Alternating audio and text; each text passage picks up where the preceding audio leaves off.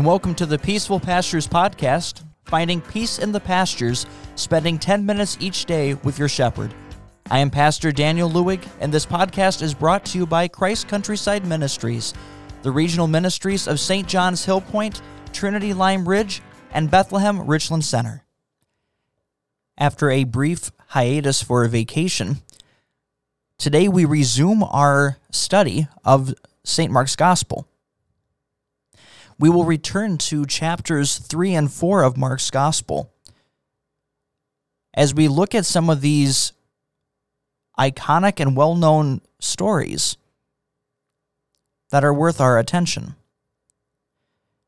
As we resume where we left off, we look at day three in our, in our podcast where we put the Bible in color. I had the privilege of visiting the Holy Land and taking a boat ride out onto the Sea of Galilee. Putting myself there allowed me to better understand the region, the examples, and scripture, to put in color the picture the Bible lesson was describing. While we may not be able to physically visit the Holy Land today, our goal is the same to place ourselves in the lesson. What would be going through your mind as you lived through these chapters? We have studied chapters 3 and 4 of the Gospel of Mark. Let's explore what's taking place surrounding these lessons. But first, let us begin with prayer. Heavenly Father, blessed are they who hear the word of God and obey it. Amen. When I did take that boat ride out onto the Sea of Galilee, this lesson from our gospel is what was coming to mind. Here we have the well known account of Jesus calming the storm. And we know how that how that story goes. As scripture records for us that Jesus was asleep in the boat as a storm quickly came up and that boat was tossed about like it was nothing and 12 experienced fishermen at least 6 of those disciples were career fishermen. Despite their best efforts, these experienced fishermen were afraid for their life. And so they wake Jesus up and they question his care, his concern for them. And then we know what Jesus does. That part of the gospel lesson is what we remember the most. But there's something that always gets forgotten in this lesson. Our gospel records for us that it wasn't just one boat that was on the Sea of Galilee it said that other boats followed them. We know from examples in Scripture of just how much people were captivated by Jesus. When Jesus would cross from one side of the lake to the other, Scripture records for us that people ran along the shoreline all the way across trying to beat them to the other side to still keep following Jesus. In this example, we have others who got into boats and went after them to follow him. We know what was going through the mind of the disciples that were in the boat with Jesus. But what about those that were following? What would have been going through your mind?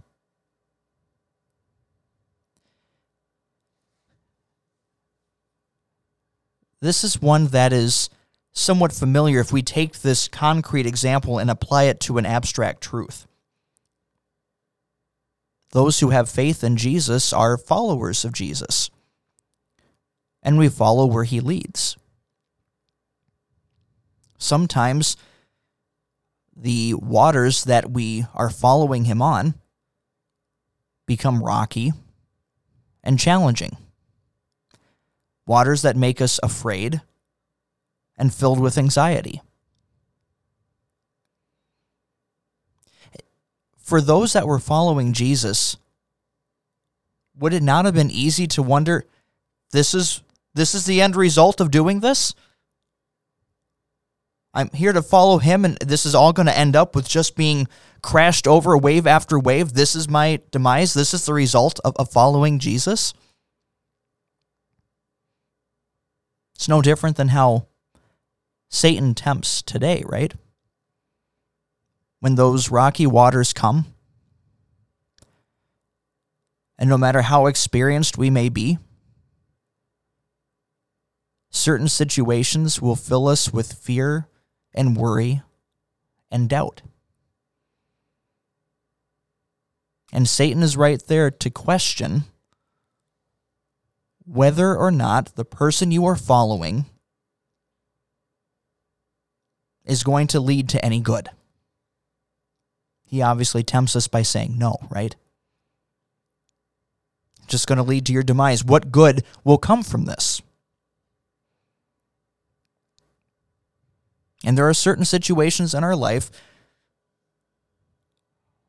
where he starts to make sense, where Satan's temptations feel accurate. It's then that it's important to remember that he is the father of lies. The winds and the waves are not the evidence we need to question who we're following. It's not the reason to doubt who we are following. In fact, it's the reason to follow him all the more. It's in those moments that we don't need to draw away, but we need to draw even closer. And there's one simple reason why. He is the ruler of even the winds and the waves. the end result in this lesson. Jesus stands up and says, Quiet, be still. And those howling winds and those waves that crashed upon and tossed these big boats like they were nothing. This storm that even the most experienced fishermen that caused them to fall to their knees trembling. It became, the waves became as still as glass,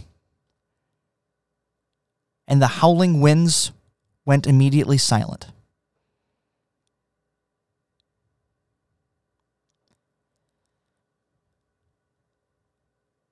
Jesus is the ruler of wind and wave no matter what storms may gather, no matter what things hit us unexpected, no matter what may cause us to be filled with anxiety and worry and doubt. Remember who you're following. Remember who is the ruler of wind and wave. The peace that those who follow Jesus have is when they remember who he is. The peace isn't found in the calm waters.